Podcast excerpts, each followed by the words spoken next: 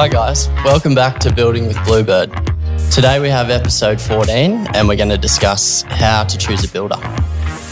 Welcome to Building with Bluebird, the design and renovation podcast, brought to you by Christian Case and Jeremy Thomason, directors of Bluebird Design and Build.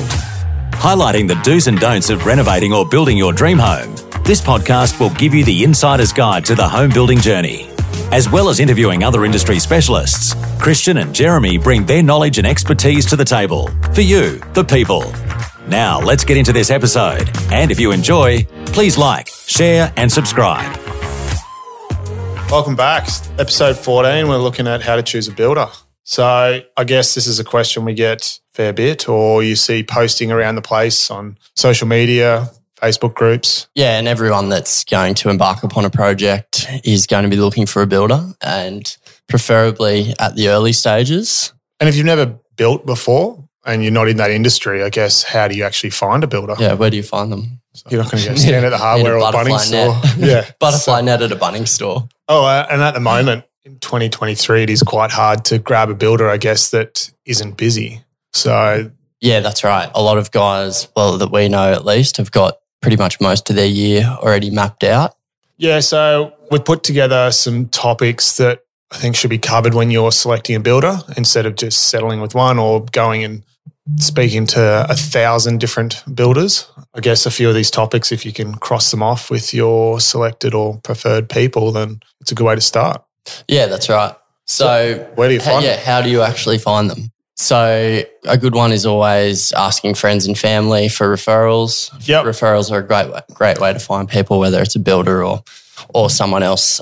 Just because you know that they know of them, have probably worked with them before, or know someone that's worked with them. Hopefully, had a favourable experience. Yeah, so like even if it isn't a builder, if you've got someone that you know that's a sparky or a plumber or any other trade, asking them if they've used a builder or they're working with someone and they can refer them. Even um, Facebook groups. I know there's a lot of community pages around. Yeah, the community pages love that stuff. Someone will say, "Does anyone know a good carpenter or electrician or builder?" Yeah, and I guess that's another way. It's just an easier way to find referrals. and people love putting their person forward. Yes, And, like, and also Our person's the best. Yeah, and also the good and the bad. I guess that's one thing to be wary of just because someone's had a bad experience with a builder or a trade doesn't mean that's necessarily the correct. So, Yeah, there are always two sides to every story. yes. So, So maybe, maybe do some digging around yeah. So what happened if that was the case.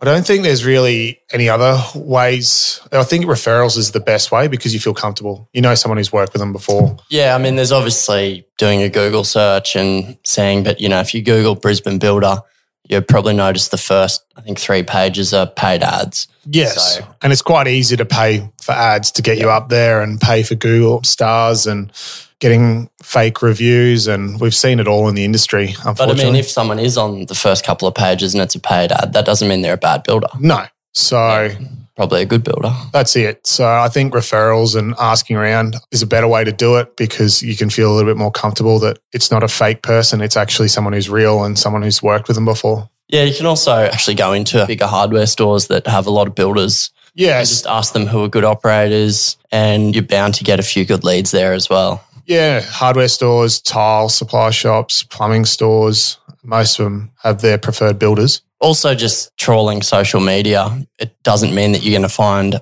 the right builder on social media, but you could at least find builders that do the type of projects that you're wanting to embark upon. Yeah, so that's I guess one of the other items as well is does your the builder that you're looking at actually specialize in what your type of job is? Is it a raise and build? Is it a new home? Is it a, a modern home? Is it a traditional home?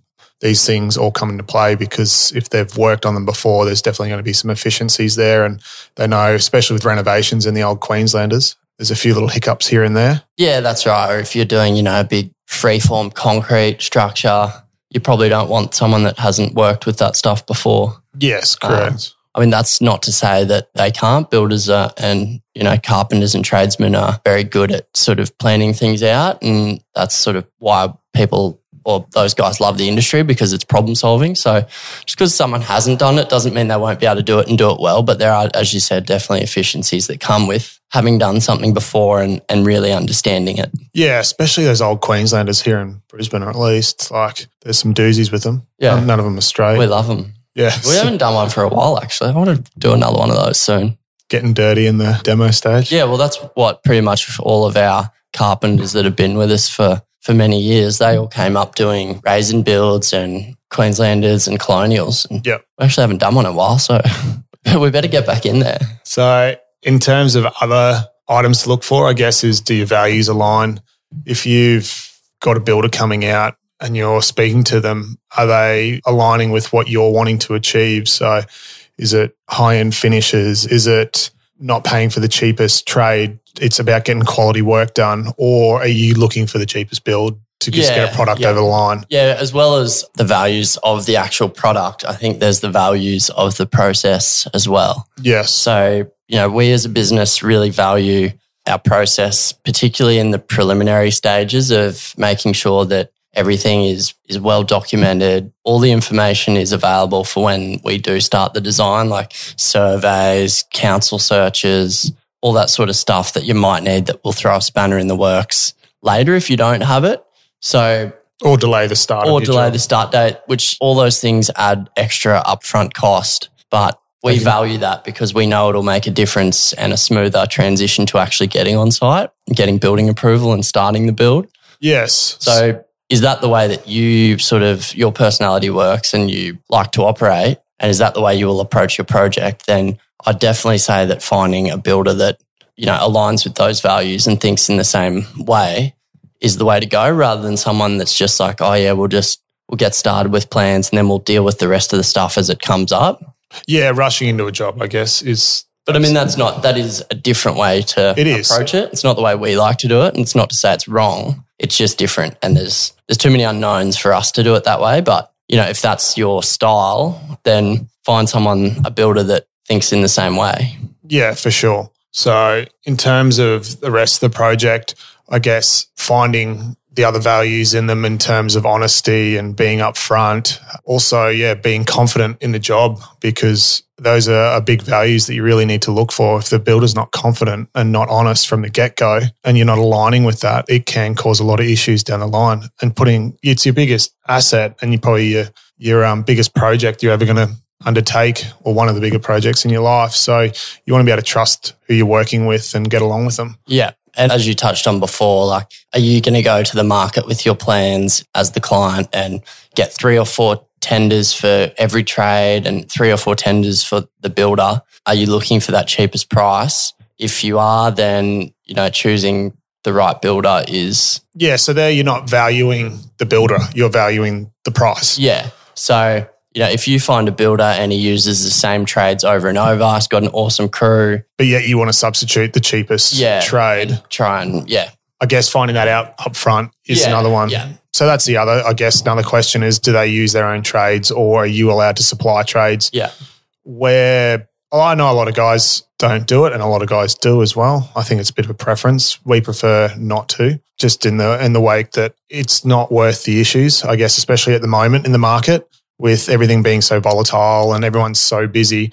Having people you've worked with before know that reliable, it makes the situation a lot easier. Yeah, that's right. So I guess the next one is how many projects do they have on the go and what's their capacity as a business? Some guys only like to have one on the go. Some companies have heaps, uh, hundreds. So it depends on them. I guess what you feel comfortable with and the confidence of them. Yeah, are you looking for a builder that's still on the tools every day and managing the process on site, you know, from the whole way? Or are you sort of looking for more of a bigger structured company that's got a, a shop front and office, administration staff, and all that sort of stuff? So, Yeah. And the thing is, bigger isn't always better. Like some guys, smaller operators are just as organized as these bigger crews. The bigger companies are a well oiled machine. That's just how they work because their margins are lower. So they rely on these processes being flawless. In all the saying, ones that are still around. yeah, in saying that in this market, having those those items that are supposed to be flawless to rely on these lower overheads, everyone's prices have hiked up. So they're not working at the moment. Doesn't mean that the smaller guys don't have these processes. There's a lot of software around that's allowing for guys to get these processes in place. And I think the building industry is becoming a lot more professional in regard, that regard, that these bigger companies are no longer just the most organized guys anymore. Yeah. And I guess the capacity at what they can build. How many projects can they have on the go that's comfortable that yours is not going to go to the back? And also not signing you up and then letting your site sit there for six months. We saw that last year. Yeah, we a lot. See, see a lot of that. Sites sort of signs go up and house gets demolished, and then you don't see a slab down for six months. Yeah, it was just guys obviously locking work in and or companies locking work in. And I guess that's the bigger guys as well doing those sort of things. Um, and I mean, it was pretty wild. So not, I'm not going to say that it was all the builder's fault because No. finding getting subbies on site was a nightmare. So Oh, and yeah, concrete was a Yeah. huge issue last year. Yeah. Um, still is. But yeah, making sure that you're not paying for a site just to sit there. You're signing a contract and then, yeah, waiting six months is not ideal. You- It's money out of your pocket, yeah, especially with the interest rates at the moment. So then, how, like their staff? So are they using full time staff? Have they got contract crews? So are they hiring chippies and Yeah, so just with the type of work, some jobs lend themselves more to contract crews of chippies. Yep. And it's generally new homes that are a bit easier to build, not fully intricate details, but more of less architectural, really. So simplistic builds, yeah, they can use contract crews. Yep. And those guys are really efficient. They're fast. And that's because they do that stuff over and over. And it's because those houses are designed in a way to lend themselves to contract crews. Yeah, so you're just finding out how often do they work with these guys Yeah. and can they pencil them in and Yeah. making sure that they're reliable. Yeah. But then if you're talking about a high end new build, like really architecturally finished, or even renovations, I think you really need to make sure that those builders have got their own full time carpenters on staff Yeah, so just to ensure that the quality is there. yeah, and also there's a bit more responsibility. Yeah. Um, I guess. Well, either way, there is responsibility back on the builder. But if it's their full time staff and full time chippies, They're all trained up the way that the builder likes them to run. yeah, and they know exactly what the company's ex- what expects from them. Yeah. So yeah, it's it's a bit of a a balancing act depending on the project. Yeah. And then it doesn't matter what size building company you're going to use, if it's a, a builder that's still on the tools every day or a bigger, bigger company, you really want to know how they're going to manage their administration work because that is probably every bit as important in running a building business. I think it's probably more important because it's your set of rules and your guidelines. Yeah. if you don't adhere to these rules and guidelines and don't understand your contracts, you can really come unstuck. Yeah. You can breach them, your contracts multiple times without even realizing it. Yeah. Yeah. So having those contract admin people in place, or at least someone who's proficient at it, I think is very um, vital for both parties involved. Yeah, and just like things like, you know, when a client will come and have a site meeting, if they decide they want to make a variation, is the builder or the contracts administrator in that scenario, are they issuing the variation quickly after the request to make sure that it's signed off before the work begins? Yeah, and you're not penalized from the guys having to, or the builder having to move forward Yeah. and then having yeah. to go back. Whereas if they've got the correct processes in place, they can get that variation before. Yeah, I mean, you don't want to definitely as the home, well, builder and homeowner, you don't want to have to be receiving variations. Like, let's say you've moved a door or a wall at framing stage. You don't want to be then receiving variations when you're doing the final external concreting and stuff like that, like months later. Yes. And you get a big shock because you've got three or four variations that you haven't seen before. And now you've got to come up with that extra money. Yes. So yeah, having that correct office background or involvement definitely helps. The next one is do they have their insurances in place? That's probably a big one as well in terms of whose insurance covers what. Like a big one, I guess, is if you move out, who takes over the, the insurance of the house if it burns down? So normally the builders will, but you need to definitely check those sort of items. And also, what are they insured up to a certain value? Yeah. And that also is all within the building contract too. Yes. So, Or depending on what contract you use. yeah. So that leads in, I guess, to the next one is what building contract you use. Yeah, so that is definitely something you should be, if you've decided, you know, one or two builders you're hoping to proceed with and work with through to through the pricing and, and all that sort of stuff for the prelims, what contract do they use? Ask them up front because Yep. you don't want to get everything signed off and say, oh, yeah, we're happy with the quote, the scope, the price. We want to use this builder. And then find out that the contract that they use, you don't want to use. Yeah, or that it's will probably send the deal south and you, it won't proceed. So get that question out of the way up front, get a blank copy of the contract and actually read it. Like it's, yeah, or get get legal advice. Yeah, get Uh, legal advice if you're not competent at reading a contract. I mean, the contract we use is Master Builders. Yeah. Very easy to read and understand, even if you're not in the building industry. Yeah, they're they're extremely simple. It's just a set of rules that. Yeah. But in saying that, a lot of there is a lot of contracts out there that are very vague. Yeah. Whereas the one we've used, we find to be pretty pretty good and Yeah. Quite you ha- straightforward. you have to read it. Like the amount of people that just try to sign a contract without reading the terms and conditions. well, they do. They sign a contract Yeah. and then they're like, "Oh, I didn't know how to Yeah. do this," and it's like, "Well, it's all right Yeah. there in front of you." Even if you've read through the contract with them, Yeah. it still, I guess, doesn't sink in sometimes. It doesn't take long to read that contract from front to back, maybe 20 minutes. Yeah, and then yeah, there's yeah, it's actually quite easy to use. Yeah. So yeah, understanding what contracts they use, and that way, if you know exactly up front what contracts they're going to use, you can get ahead of the game in terms of reading it, going over it, and then when it's time to sign or choose a builder, you already know what's happening. Yeah. I guess the next one comes down to, and this is a funny one, I guess, is referrals. We get a lot of people asking to Look through a client's house. Yes, once it's finished. And I'm like, I feel I get it and I understand why you do it, but as a homeowner, I wouldn't want someone walking through my house. Like I've got two kids and the house is always just destroyed, like Yeah. no matter what you do, but it's your personal space. So Yeah, so we don't we don't ever really ask our previous clients to no, to we value have a- privacy. A, client walk through. It's just something we we don't want to do. And you know, if you sign up with us and do a build with us, we won't be coming to you after the build and saying, "Can we have someone walk through your finished home?" yeah, and I, we've had uh, homeowners that are happy to do it. Yeah, But by the time you go back and forth and try to rearrange a time and then someone can't make it and they want to go another time, you've got two different parties you've got to organize along with your time to try and get them in there. And I just feel like it causes a headache for the homeowner. yeah, And then also, a lot of the time they want to present it well and they want to do justice. So they're sitting there cleaning it and putting additional stress on. And yeah. I just, I feel bad as a, Check out the photos on our website. yeah. Or yeah, just ask for a, a pack. I think a more important one than seeing a finished job is actually visiting an active construction site. Yeah. which we're always happy to facilitate because you can just see that stuff is happening on site. You can see is the site a mess? Is it kept clean and tidy?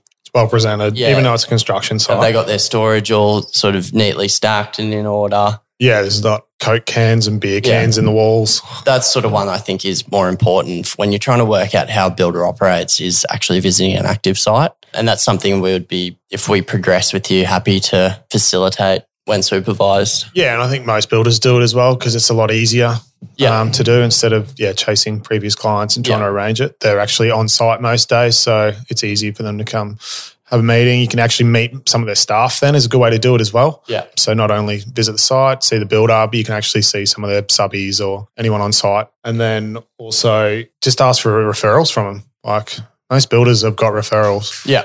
written. Yeah, and they've already got them written from previous clients or really outgoing clients might be happy to field a phone call or Yeah. Have an email. Yes, or yeah, even an email. Like there's no issues with that. I guess it's just about giving out previous clients' details is a bit of a privacy issue, I guess. So I just don't feel comfortable doing it because yeah, I wouldn't want someone calling me constantly. And then especially if they get a bit carried away during the build and they're like, Oh, can I call you for advice? And this poor homeowner's just like trying to get on Stuck with in the middle. yeah. So I guess, yeah, just looking at, and then also their online presence as well on their website. I guess if they've, they're presenting themselves well, that means normally they're organized. And they actually care. Yeah. They're not just some person that's just old school or there's nothing wrong with old school, but at least they're showcasing their products and take some pride in their work. So having that well presented images put forward definitely, I think, paints a good picture about a builder. Then we've got what contract, well, we've already tackled contracts, but do they have software in place? Yeah, so a lot of builders now are there's so many different softwares out there that allow them to have the project management software of a bigger company. So they are not without their expense, but they're, in our opinion, yeah, quite valuable. We have a few, but do they have a software that you as the client can log into, see general sort of the schedule, progress updates, photos, document storage. So, you know, you can upload all your Contracts. plans, contracts, or your variations. So you can just have that one sort of source of truth for where everything is stored in relation to the job. It's also great with um, if you've got variations in place, actually tracking where your price of your build is sitting. Yeah. A lot of people get shocked or their PC and PS items in a build, they just don't keep track of them no matter how much you send to them. Sometimes I guess they just don't keep track of it and they get a bill and they're just like, oh, what's this for? Yeah. And they've forgotten that they've signed this variation. So it happens a fair bit. But having that software in place, then you can actually track it. it. Helps you. You can see what you've paid as well. Yeah. It also gives you a form of contact. We upload photos a fair bit so they can see what works are happening on site. And then they can also pick up, oh yeah, I put a PowerPoint there, but maybe I want to I want to shift it. So these softwares allow for all, for you to access it. It's also great when, as from our side, that we don't have clients calling us at eight, nine o'clock at night asking for a document. It's all there. Yeah. Well, I won't answer if they call me at eight o'clock at night. I know you're pretty bad with your phone, but no, that's that's family time. Don't ring your builder at eight o'clock at night. But yeah, so having these softwares in place is uh, a great way to just have all your information in one place. And the thing is, the access to it these days is out of control. Yeah. It used to be a very commercial product, but now it's it's widely available to everybody. So following a lot of those, using a lot of those questions towards your builder should hopefully give you some confidence in selecting someone. Yeah, and sort of, I, I would always recommend interviewing at least a couple, like two, maybe three. Yeah. Three is probably uh, three is a magic number. Yeah. Well, I mean, you might you might have to do more if you don't find someone you're comfortable with, but If Like- you're at, if you're at ten builders, yeah, uh, then there's I don't think it's the builders' issue. no, no. But you know, between if you go and interview three builders, you're probably going to find one that you gel with Yes. um, and you align with. And if you follow those steps, you should find someone that you're going to be able to have a really good working relationship with and have a really good outcome. yeah. Great.